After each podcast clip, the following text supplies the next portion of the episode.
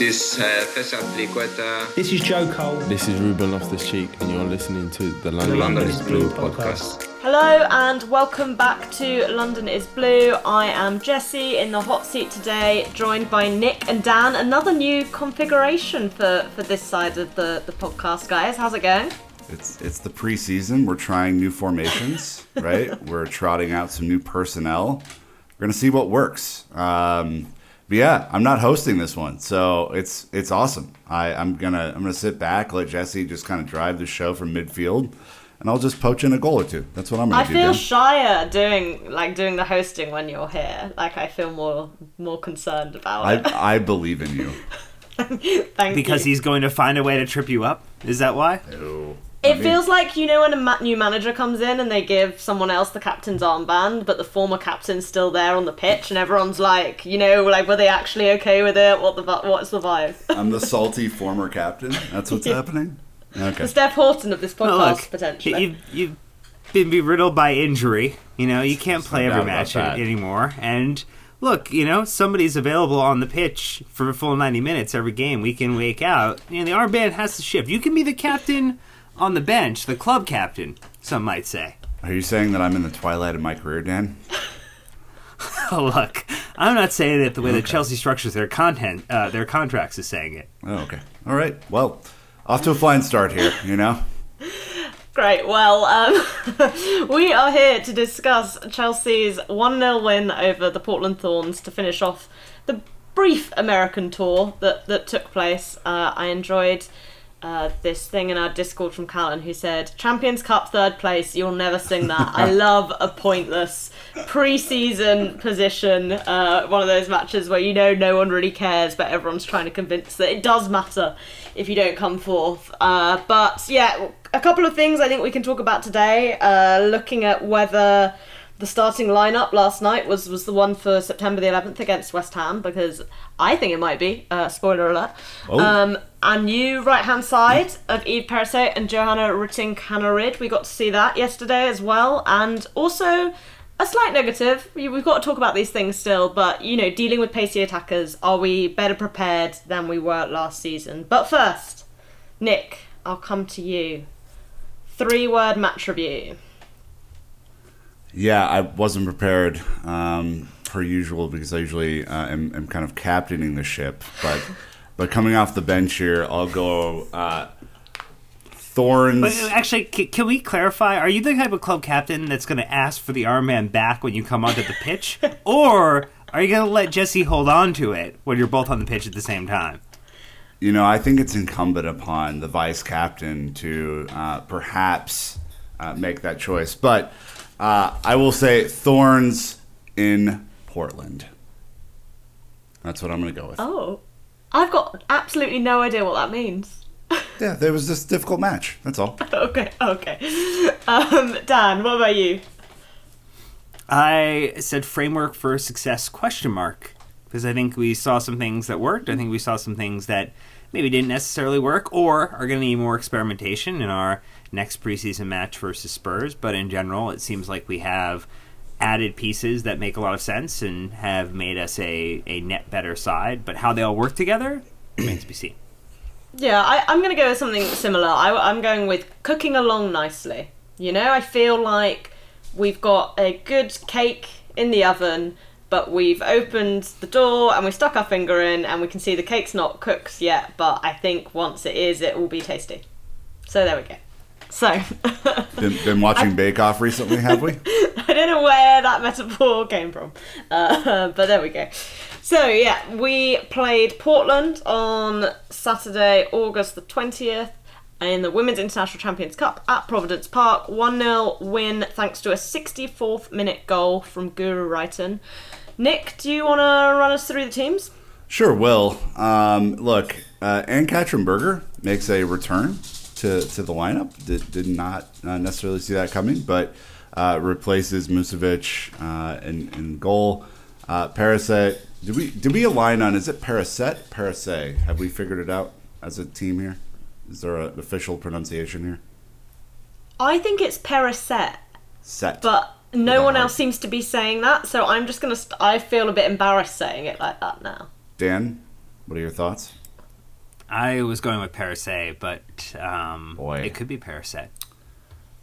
Eve starts it right back. How about that? Um, Millie Bright, uh, Kadeisha Buchanan, and Magda as kind of your back line. Pernille Harder, Sophie Ingle, and Erin Cuthbert in midfield, although Pernille kind of played much further forward.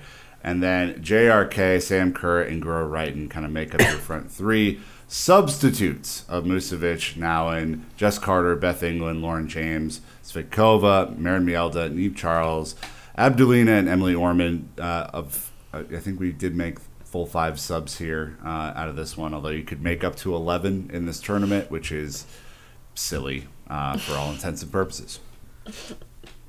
Yeah, it would have been fun though. I think if we just got to see a totally different. I have seen some teams doing that in pre-season. I think Wolfsburg just put out a totally different eleven for the second half of that game. Yeah, if you're gonna do it, just like do the go full the whole swap. hog. Yeah, absolutely, absolutely. Um, Dan, do you want to run us through some of the stats? Well, we had 21 shots to their 19, 7 on target to their 5, 60% of the possession to their 40%, 476 passes their 324. Uh, we were 83% pass accuracy their 74, 14 fouls from us to their 7, with one yellow card apiece, no red cards, uh, even though it feels like some of our players definitely tried to pick up that second. Maybe. Uh, one offsides apiece, and then four corners to their 6, and an expected goal. Uh, Chelsea 1.85 to Portland's 1.94. Yeah, that that XG for Portland was a lot higher than than I expected it to. I feel like because so basically I fell asleep, so I hmm. watched th- this match this morning. Sure. And there's always something funny when you watch a match and you know what the result is. You, I feel like you, you come you come at it quite differently. So I feel like maybe I've got a more positive reaction to how some of this game went than than you guys did. Nick, do you think that's fair? Probably. I mean, like when I for important matches, like I'll rewatch them sometimes just to validate whether my in the moment reaction was right or not. And once you know that Chelsea's like won or lost the match, you watch a game in a much more calm state. Like you're not kind of all over the place, kind of analyzing everything. You're looking for specific stuff. So I, I think that's right. Um, look, it's preseason. Uh, the Thorns are in the middle of their regular season, right? They're actually uh, first place in the NWSL. They're a really good team, um, and they have some really good players that didn't, you know, kind of play their full strength eleven yesterday until kind of Sophia Smith came on the last like twenty or thirty minutes. So. Uh, yeah, I mean it was it was kind of a slow grind of a game uh, for sure, and Chelsea will play much much better uh, than they did uh, yesterday. However, uh, they still did enough to get it over the line. Did Yeah, this to me felt like a better test for Chelsea in terms of a fitness standpoint. You got a team that is in the midway part of their season and how they're progressing versus a team that is second game back after some players had time off, some players went to the Euros, some players uh, you know, went to the Euros and went home early. Um, you know, there, there's been a spectrum of experiences for the Chelsea players this um this summer, and to get a side that's a little fitter, a little fresher, a little bit more up to speed than even Lyon were in the first you know 60 minutes where Chelsea kind of dominated. This to me felt like a better test of fitness levels more than, and that's I think where we needed to get to, Jesse.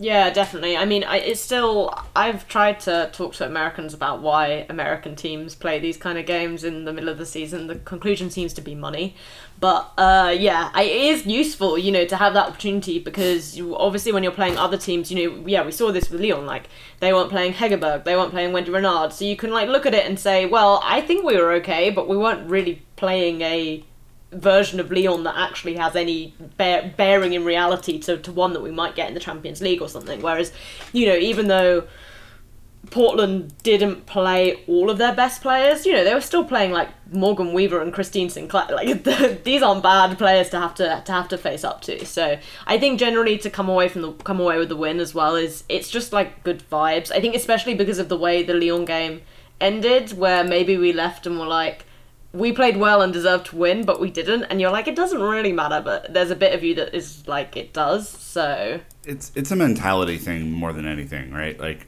these results do not matter. It couldn't matter less, right? It it, to your point, like why Portland would throw another game in the middle of their season again, or two more games in the middle of their season against high quality opposition baffles your mind. Like that's just a way to get people hurt, mostly, especially on turf, which I will talk about later.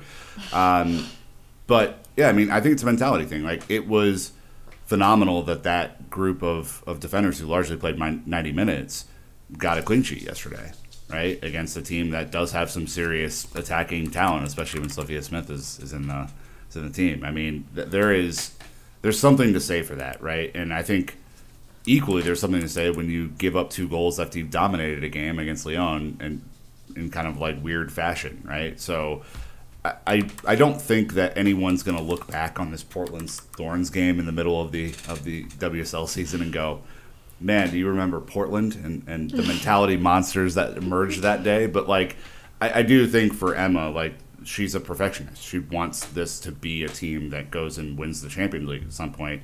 You can't do that if you're just shipping goals all the time. Yeah, I, I think that's I think that's definitely fair. Um, we are going to take a quick ad break, and we will come back and go through some of those points in a bit more detail.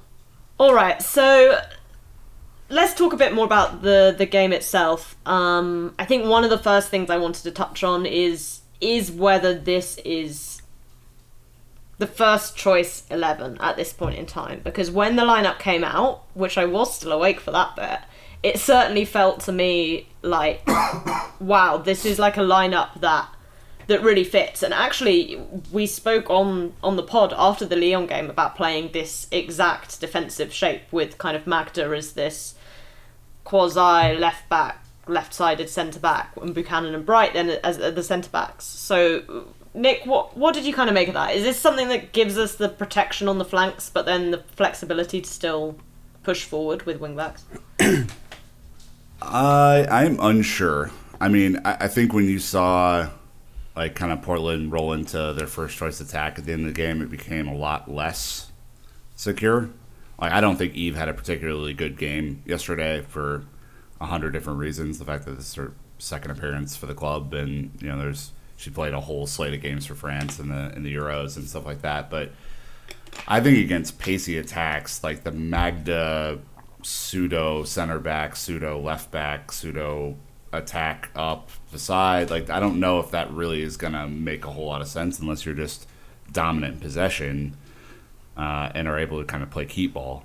Um, I, I think that in the way that it was structured yesterday, it put Buchanan under a ton of pressure. Um, and you know, Millie's just kind of getting back into it, so you, I think you can forgive everybody for not necessarily being sharp and the turf having a lot to do with the way the ball bounces and shit like that. So I, I think there's just like a lot of factors into it, but I worry that if Buchanan's the only central defender with pace, Dan, that like that could spell disaster against some of these teams, especially Champions League teams that have so much pace and firepower up top. Like it, it would just kind of put her in a difficult spot.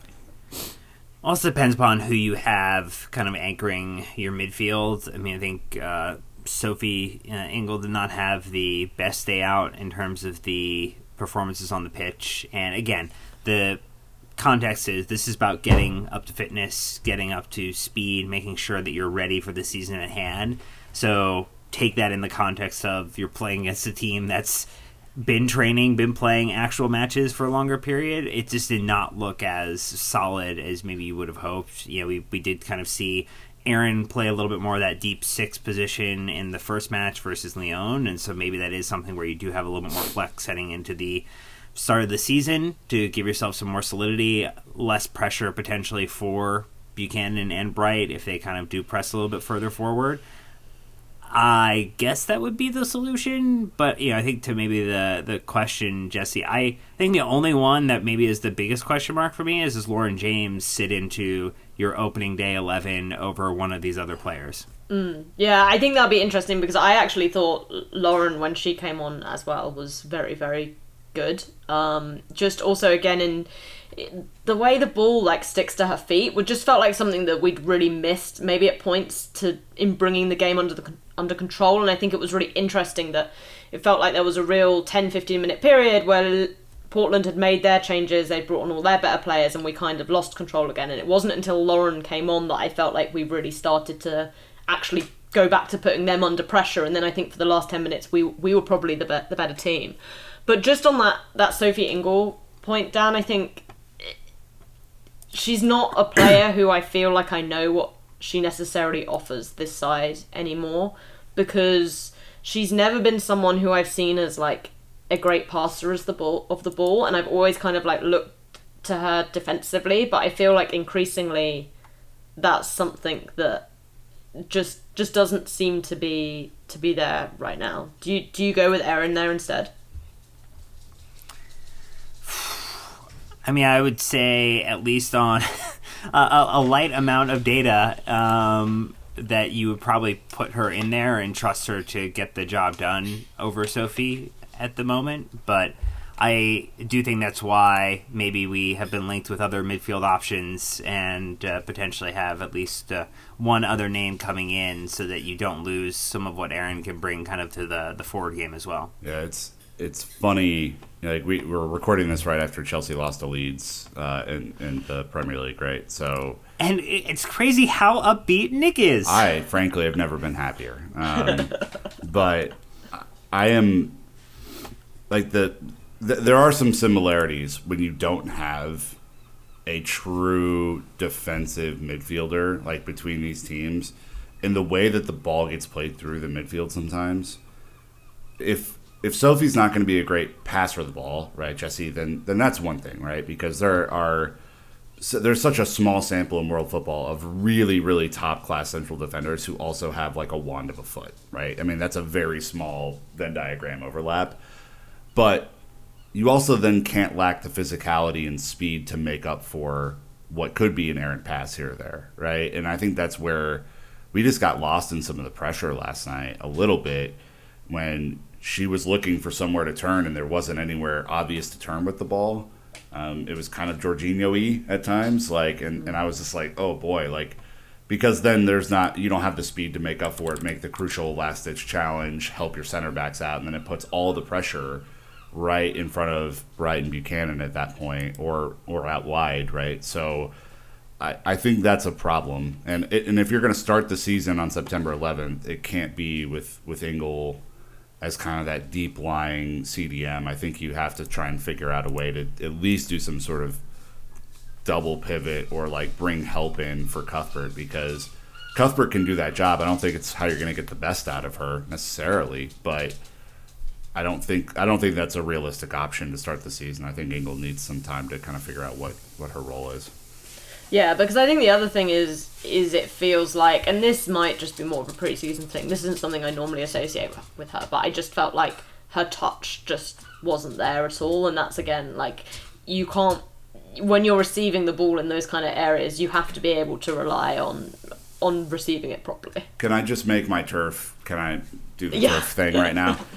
It's Turf fucking corner. absurd that this is being played on turf. Like, it, there are so many soccer specific stadiums in the United States now that are more than capable of hosting an event like this. And the fact that you chose an area, no, no disrespect to Portland, it's a cool city. I have no qualms of being hosted there.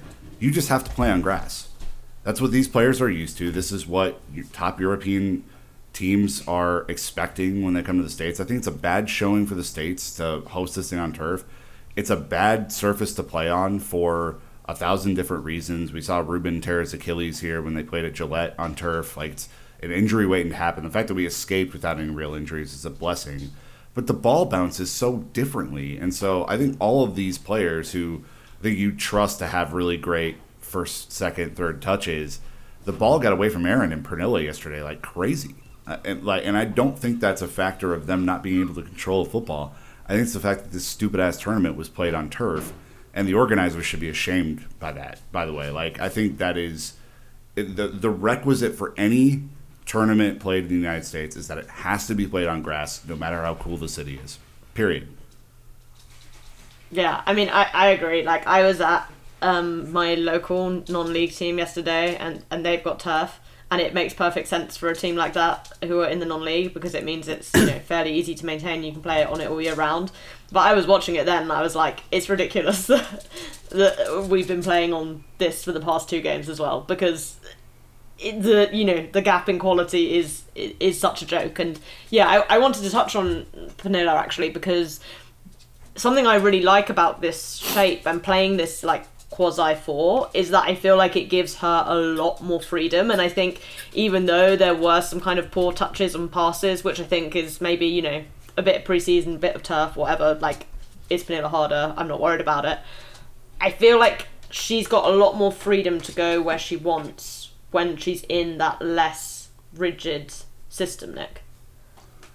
Yeah, I mean, I think how you're going to get the best out of Pernille Harder this season is playing in between the lines, right? I mean, I think you, you look at some of the forward options that we have, and it's absurd. Like, there's so much depth in attack, especially when you have a healthy Fran Kirby, especially when you get a Lauren James fully involved in the team. You know, you think about the season that Guro Reiten had last year, you think about the season Sam Kerr had last year, like all these players. And then Pernille kind of becomes the odd player out of like a traditional front, front three if you have all these different players going because it's just kind of an odd fit in the way that Emma Hayes has structured her team. But what she is is a really creative player in space. Like she ha- she has all the body movements, the feints, the dribbling ability, all this stuff to create space for herself and for others. And like that to me, Dan, is where if she's able to find these like little gaps, some of the problems that Chelsea had against low blocks last season will not be as apparent because it will suck defenses up to her and allow for players to get in behind. Well, you saw a couple of times where the ball was played to Sam and she was playing back to goal, received it, dropped it down, and was looking for how can I play this out quickly to the left to the right to a runner who's going to be able to crash into the box, get a one on one opportunity, or be one, you know, either versus a defender or one one with the keeper and just take the shot and the opportunity. And there was an there was an attempt to, to do that, and uh, it just was a wide fired shot um, yesterday. But more likely than not, it, that's going to be a shot that goes in if given the freedom to claim that space, claim that role, and if we repeat it consistently to put us in a situation to be comfortable playing that way. And I think before you were looking for the interchange and like again, another thing is we have not penciled like Fran Kirby into this lineup yet, because uh, that also changes a ton of things uh, in terms of how we construct ourselves as a as an eleven. Jesse. Yeah, I think let's talk about let's talk about Fran and, and talk about that kind of right hand side because obviously we got to see Perisset and Kaneryd. Look, they were playing together for the first time. I thought generally they grew into their, their roles and, and relationships, but overall I, I think I was I thought they I thought they did a decent job. I was like, I can see this this going in a positive trajectory. Nick, you're smiling. You didn't. No, I you're you're being very nice. I that's all. I'm... you're like you, you didn't think Eve was good.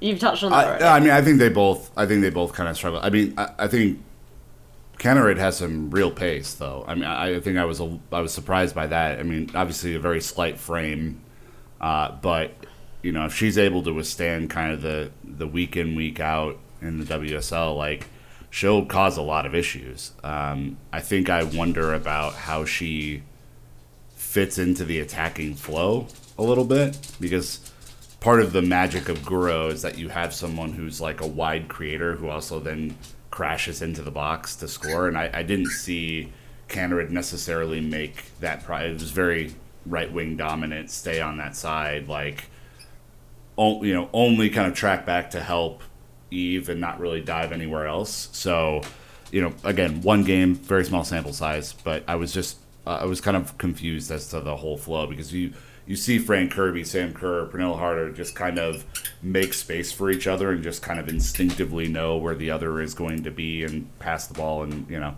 I mean, you, you have that telepathic 2020 season between Kerr and Kirby, which was like absurd. Um, I'm just a little less sure of Kaneryd versus someone like even like Lauren James, who I think has shown some uh, some better sync this year already.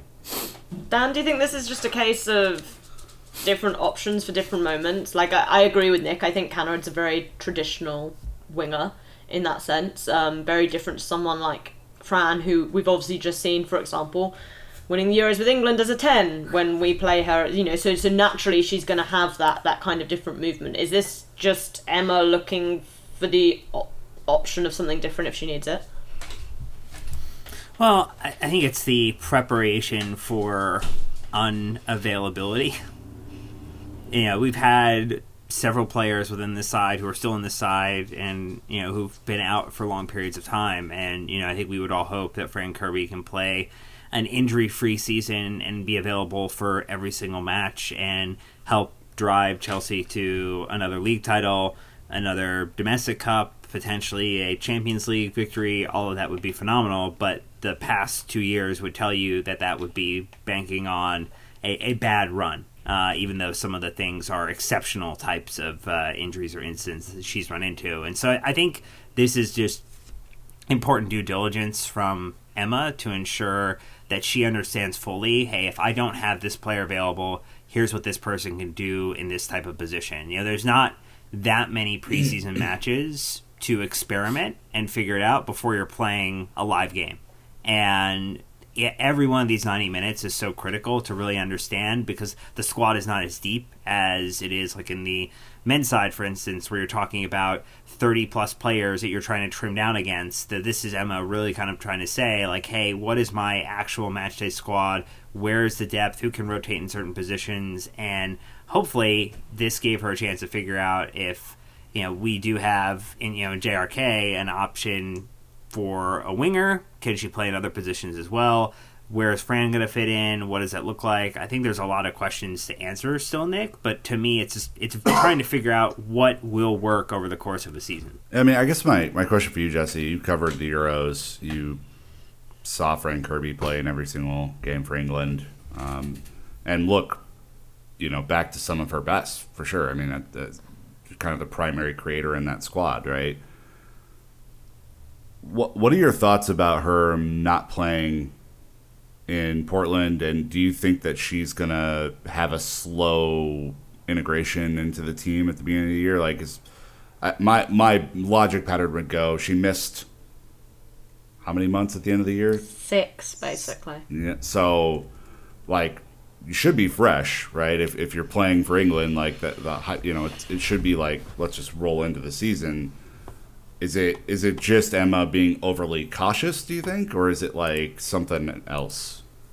No, I I think it will be Emma being cautious. I mean, I was surprised even that Sarina Wiegman played her for the whole of the Euros. I know Sarina Wiegman's like obsessive about playing the same eleven, and look, it obviously works for her. And but you know, like when we were playing Northern Ireland in the the Dead Rubber, which was actually the game Fran scored in was probably at her best in, but I was just like, there is no need for you to play Fran Kirby, and it felt like a massive risk. And I think Emma had obviously a huge amount of experience of looking after Fran over all of these seasons, and I think she'll just feel like there was no need for her to be to be part of of the squad. And but I think it's also interesting that it was, you know, very obviously done and made a big thing of so that like you know Fran was there and she was taking all the pictures and stuff. But like you know, if Emma had just wanted to rest her, you could have just had her on the bench and not given her any minutes. I don't think anyone would have really thought anything of that necessarily.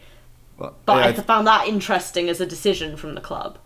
Yeah, I I find it a bit fascinating, right? Because like I, there, are, as Dan mentioned, like the last three or four seasons, like there are some there's a large body of, of evidence to suggest that she's not going to play every match of the year, right? And same with like an N'Golo Kanté for the men's team, right? So you have to walk this fine line between wrapping them in cotton wool and making sure that they stay healthy and like giving them the game time so that they can feel like they're a part of the the squad and be integrated and be firing on all cylinders and like doing the Fran Kirby shit that she does. Like you can't just like take her off the shelf and put her into the lineup for for a game and go all right go score three goals and assist two more like that's it's not realistic so i'm i'm very curious as to how she is deployed this year i think more than anything and you know whether emma's just kind of saving her for like the big champions league or big fa cup fixtures and is going to allow for a lot more rotation this year. Because I mean, the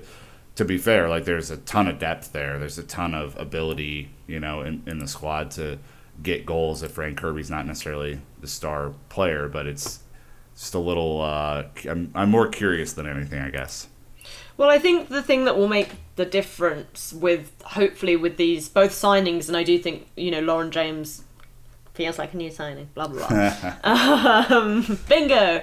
But I think what was concerning in the WSL, especially last year, is there were points where Hayes was taking everyone out the team, right, and they all had to come on at half time. Fran, Sam, everyone, because the players who were then on the pitch weren't getting the job done. And then you just defeated the whole point, it felt like, of, of trying to rest your players because you couldn't. Um, not to mention the fact that I always think it's probably not great for those players if you've been told you're kind of getting a rest and then you are doing your like half baked warm up on the side and you have to still go and play like a really big chunk of time. So I think generally, I hope with the kind of improvement in quality that we've got in this squad that the rotation will just be more efficient. Um, Dan, I don't know what you think. I mean, it would seem likely given the amount of players that we have now and you know, reinforcements, particularly ones of kind of a higher caliber or quality in terms of creating uh, always raising the floor so that you know you now instead of starting on maybe the first floor or the second floor you're, you're starting at the fifth floor. You're starting midway up the tower. And so there's less of a, kind of a drop off from your starter to your your backup option. And i mean that's i don't think ever really been a problem for chelsea because the you know the, the the first choice and second choice tend to be world class players in every single position. But we've just added to that even more this season. So you would hope that if a player does need to go 65 and you can rotate out, you know, with multiple subs, that you get an opportunity to do that. Yeah, I think that's I think that's all fair, um, and I think it will be interesting to see how Hayes kind of kind of wants to make that work. Um, I think generally it just feels like there is more competition for places than maybe there was last season too. Um, I mean, do you think Jesse? Like, you've seen Lauren James, you've seen JRK for about the same amount of time, roughly, right? Do you think that it's Lauren James' first choice to replace Fran on that side, and then JRK, and then whatever happens after that? Is that kind of the way that you would see that coming to life, or do you do you see it differently?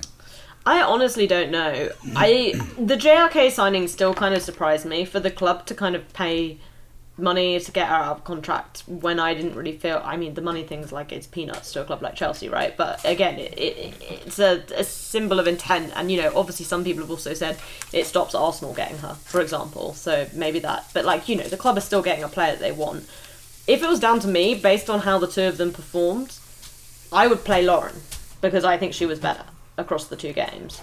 But that being said, Lauren has had all summer to kind of work on her fitness and work with the team, and JRK went and played four games at the Euros. So, and I also wonder the other thing that is hard maybe to judge that there are a number of players in that team in our team who had a very good Euros, but there are a number who who are coming off like quite a disappointing set. Pernille, Magda, JRK, Eve. You know, these are all players who are like maybe because like I come from an English perspective and we won, I'm like, wasn't the Euros great fun for everyone? But there are probably players who feel a bit crap about how it turned turned out. Like if you're Swedish, like that was pretty humiliating like thing to go through. So I think maybe there's still stuff there, which means I think we'll we'll probably be taking a while before we've like really assesses how Kaneryd fits into the team and, and what her ceiling looks like. But I think right now you've got to say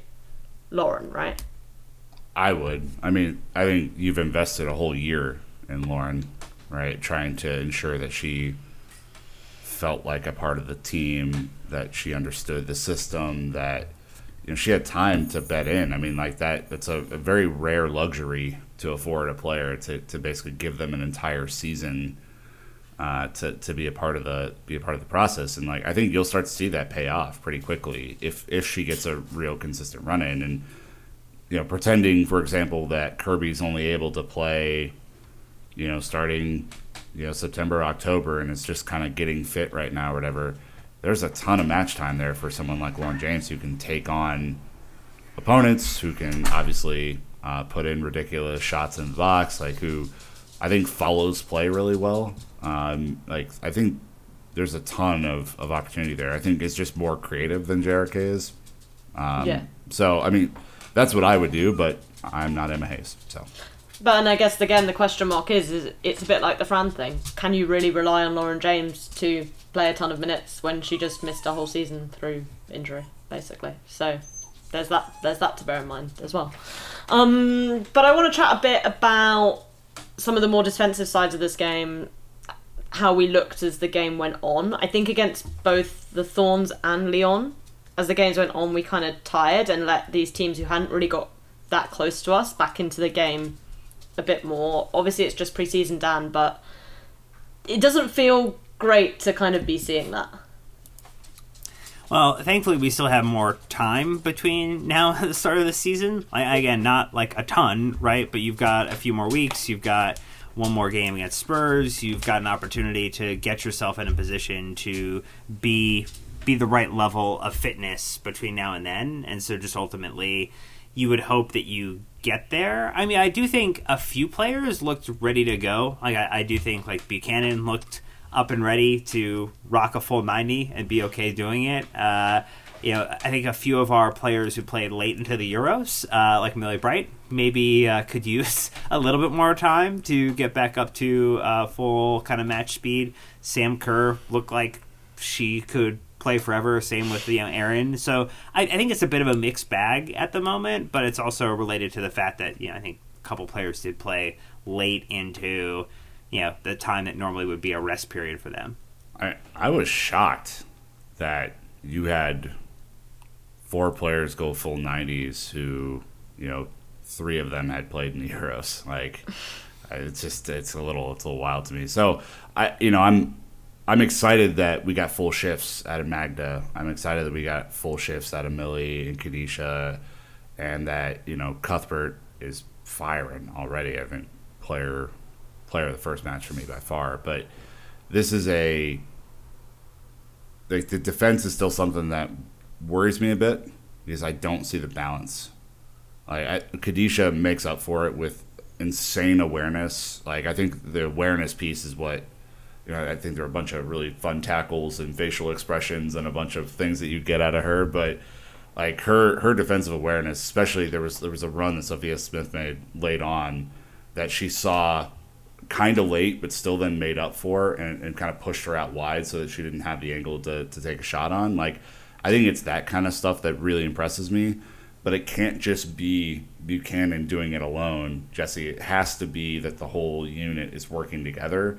And at times last year, that was really good. Obviously, Chelsea let in very few goals in the WSL, like, despite everyone kind of bitching and moaning about the defense a lot throughout the year um, because of the Champions League it just I think they need time to gel together. And Emma needs to kind of I think this is on Emma. Like I think she needs to pick a system with a defense and stick with that and just be like have a confident back four, back three, whatever the case is, that knows their role, knows what they're going to do, and that other players when they're subbed in just slot into a system because I think it would be really challenging if you were just switching up the formation every other game and trying to figure out like where your spacing was, where the other player is, like, and one player can't make up for all of that.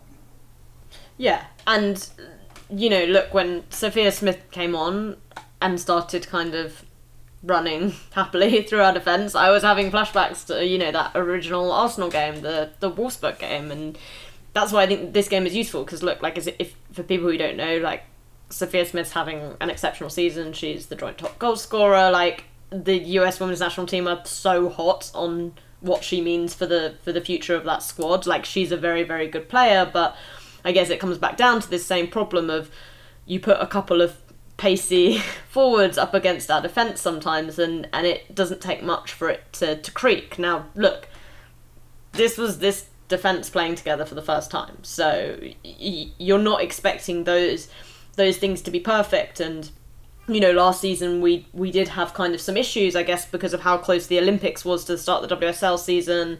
We didn't get the signings we wanted.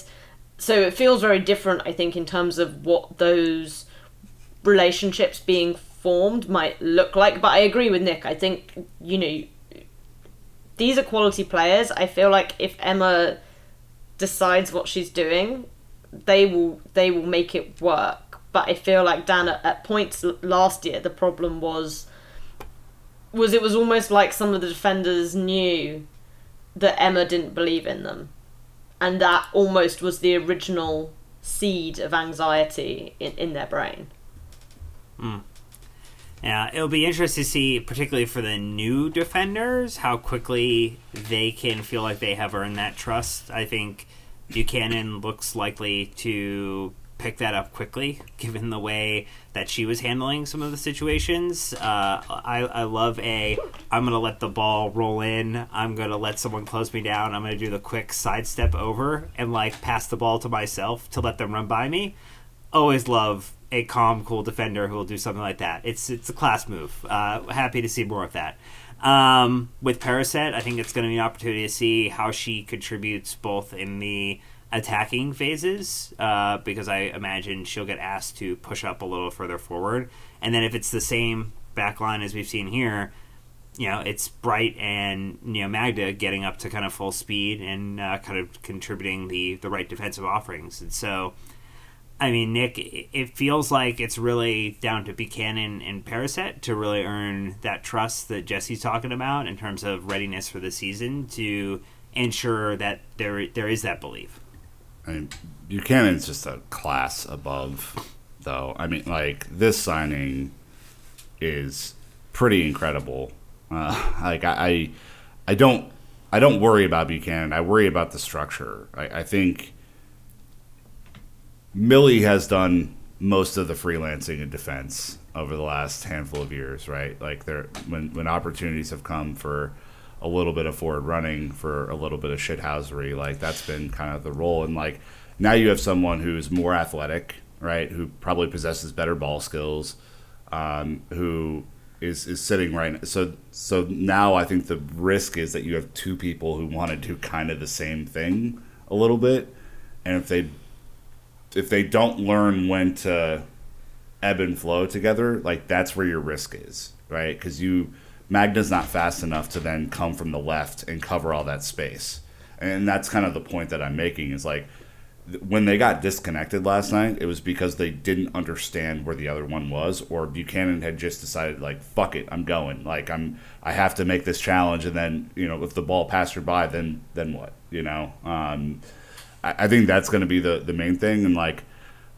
the I don't even know what to do about the the right back spot. I mean, I think Perisset's going to give uh, going to get some time to bet in, but you know, Niamh didn't really play that well in the first game. You know, I think she played okay, but possesses the pace that that might be required over there, and and I don't know what Jess Carter's going to do after having a really good season last year. So it's a very strange issue to have with a team that yielded so few goals in the WSL, but I think Jesse, we, if if you were to, you know, give Emma truth serum, which probably would only take like half a drop to, to get this answer out, like I don't think the WSL is her main goal this year.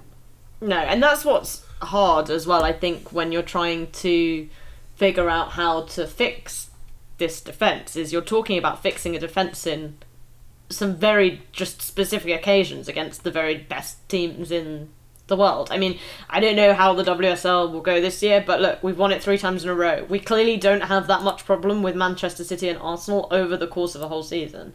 We have problems against teams in other countries who we face during the Champions League. So you've then got to try and build a defence that's almost like working to a hypothetical because you won't get to trial it until you're there. And then if you're there it, and it goes horribly wrong, like it did in Germany last December, bye. Like, that's it. Now you've just got to wait a whole year until you get to give it another go because what happened? We played six more months and lost, what, one game in that time to Man City in the Conti Cup final. And and I think that's the that's the reason you need to go buy a central defensive midfielder, right? Because in the event that you know, you play a back four, you play a back three, whatever the case is, right? And, and I hope she, the amorphous blob, does not stick around for very often. I hope it's a very structured uh, setup this year, which I know is probably asking a whole lot. But in, the event of either one of those, you need someone who can aid in uh, transitions against your back two, back three, back four, whatever the hell it is, right?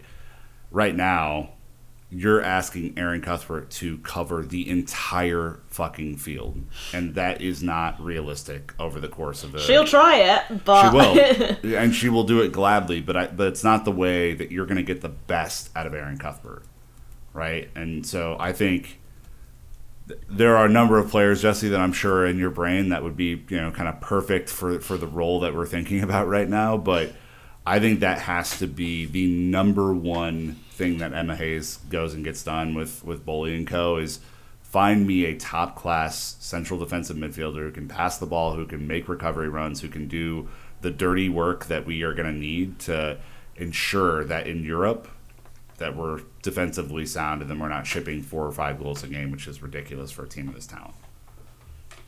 Yes, and sadly, the one that is in my brain just signed a really long contract with her club. Um, I believe that's the one that I have in mind as well. I think it's the one we all have in mind.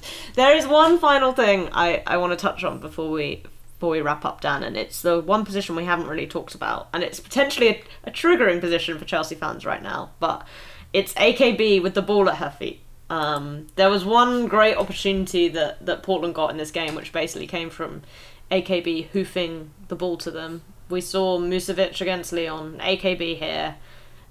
Honestly, across both games, neither of them had loads to do, but is this the season Emma settles on Musovic? No, I don't think so. I, I, it just feels like a, a thing where it's gonna be varied. I, I do think the likelihood of things like penalties in the Champions League, we've seen, I think, better proof that uh, AKB can do a job versus them, uh, even if there's some questionable distribution at times. Um, yeah, I don't know. I don't think so. I, I feel like it's going to be a level of rotation that occurs to maintain fitness and competition, and I don't think there will be. Like, I, I think it's effectively going to take a really bad result, Nick, to make a, a longer switch or a kind of more permanent switch. Yeah, I, w- I would have thought so coming into the season, but I, I mean, just having looked at both of them over the, last two matches, right? Both had, you know, almost equal time. Obviously, the first game going to penalties is fucking hilarious for no reason whatsoever. Just the dumbest thing. 90 minutes, penalties! Yeah. Let's go. It was it was like Dan when we were in Charlotte and the and the what I, like the game against Charlotte FC went to penalties and the whole press box was like, why? What? See, at least this time I knew it was going to happen, and so when it hit full time, and everybody in the press box was like, "So what happens now?" I'm like, "Penalties. It goes to penalties." No one had been briefed on that. If Yeah, this is a whole other thing. But um, yeah, I, I don't think either one of them are the clear cut number one right now is the problem, and I think that if if CDM is your number one concern this season, that next off season it's going to be getting a, a real number one goalkeeper. If you don't think Musovic is going to be that player. And you know, I don't know. I don't know who's going to start the season. Um, you know, AKB certainly slid off last year after having kind of a career year the year before, but neither one kind of gave me the assurance, Jesse, that I needed um, heading into day one. And it might be the position outside of, of CDM that is our weakest on the team.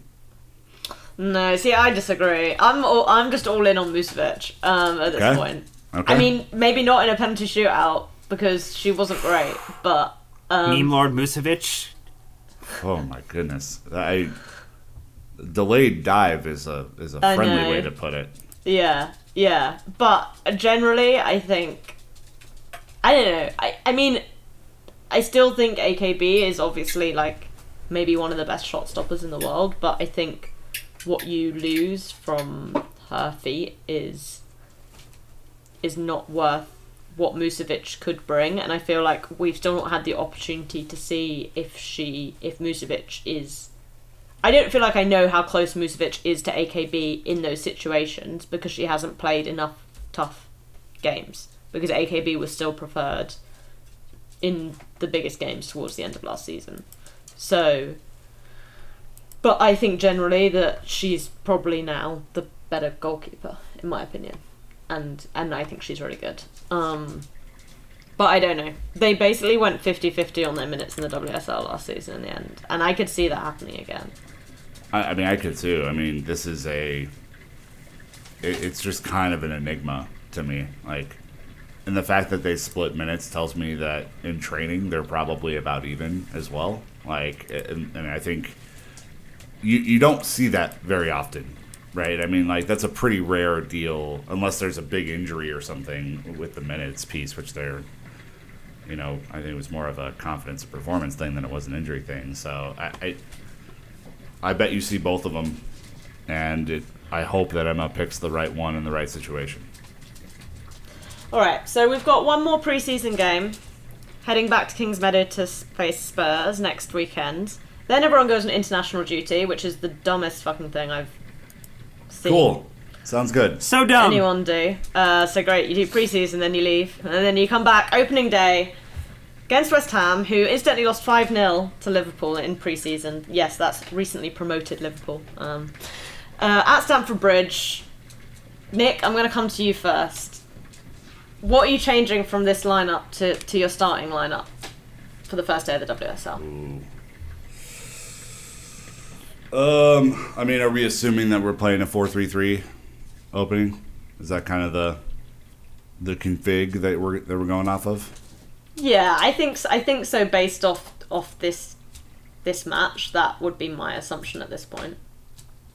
Uh, okay, so I'm going to I'm going to take Sophie out.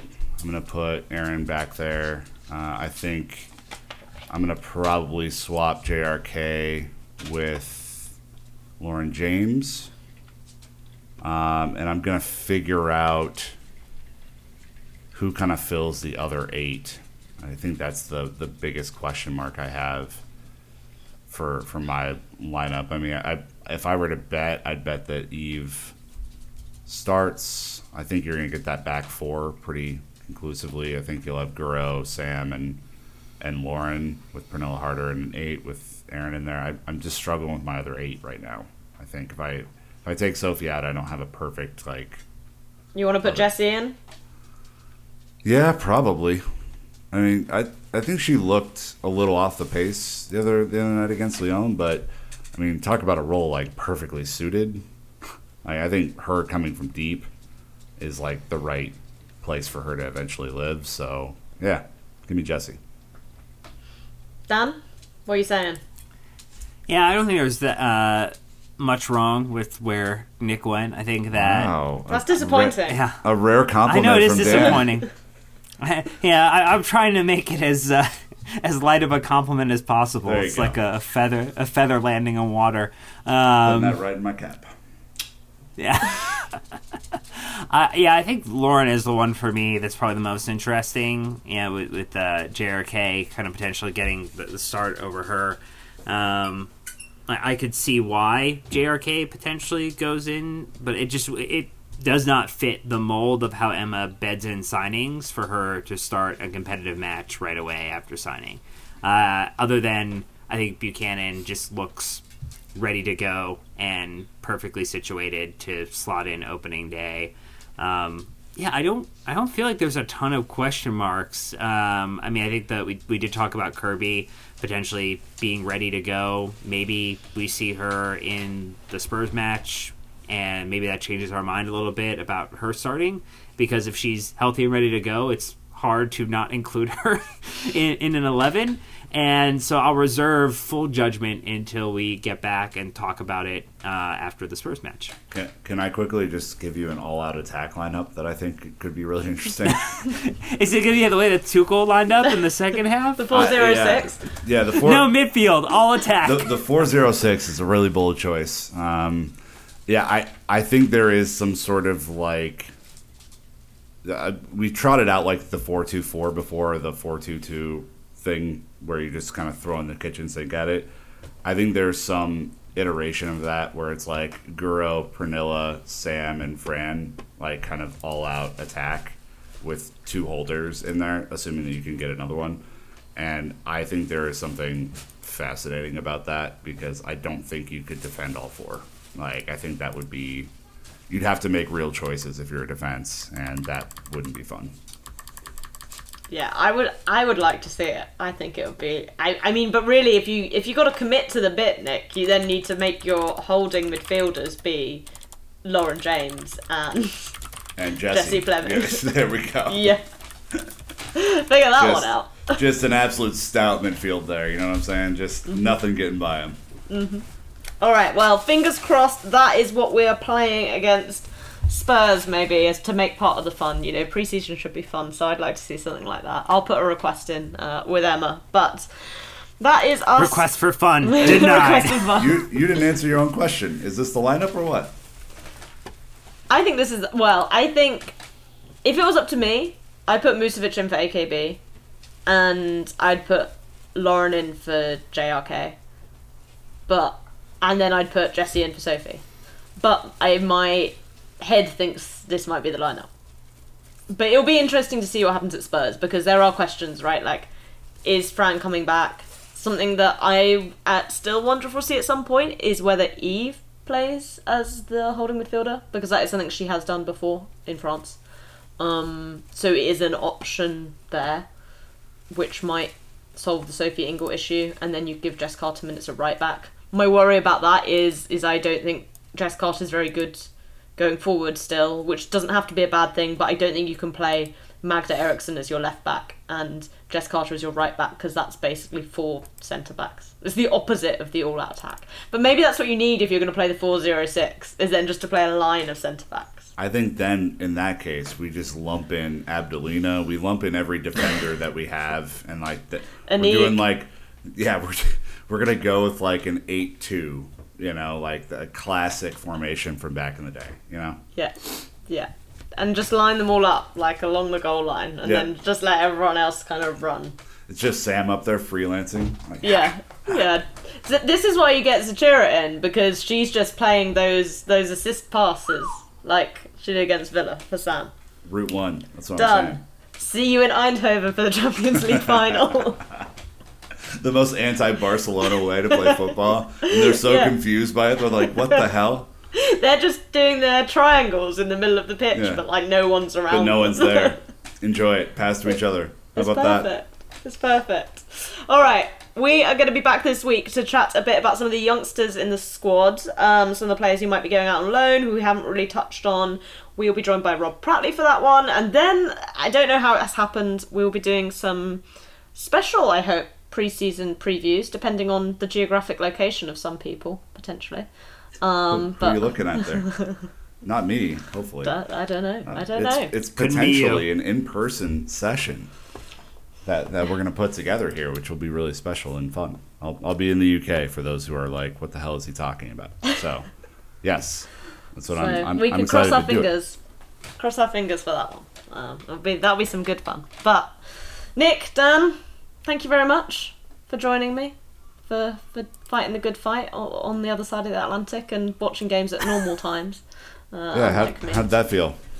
You like that? Well, the irony is, of course, is that I stayed up till 2 a.m. to watch our first preseason game that was in America, and I will be getting up at 4:30 a.m. for our first WSL game because I am in America. So there we go. I, I started the season as I mean to go on, um, which is which will be good, good fun. But hey ho, why why don't you book a holiday over the opening WSL weekend when you're a women's football writer? That makes sense. Makes sense. Why not? Make it make sense. All right. Well, uh, thanks very much for listening, everyone. And until we speak to you again, you know what to do, Chelsea fans. Keep the blue flag flying high.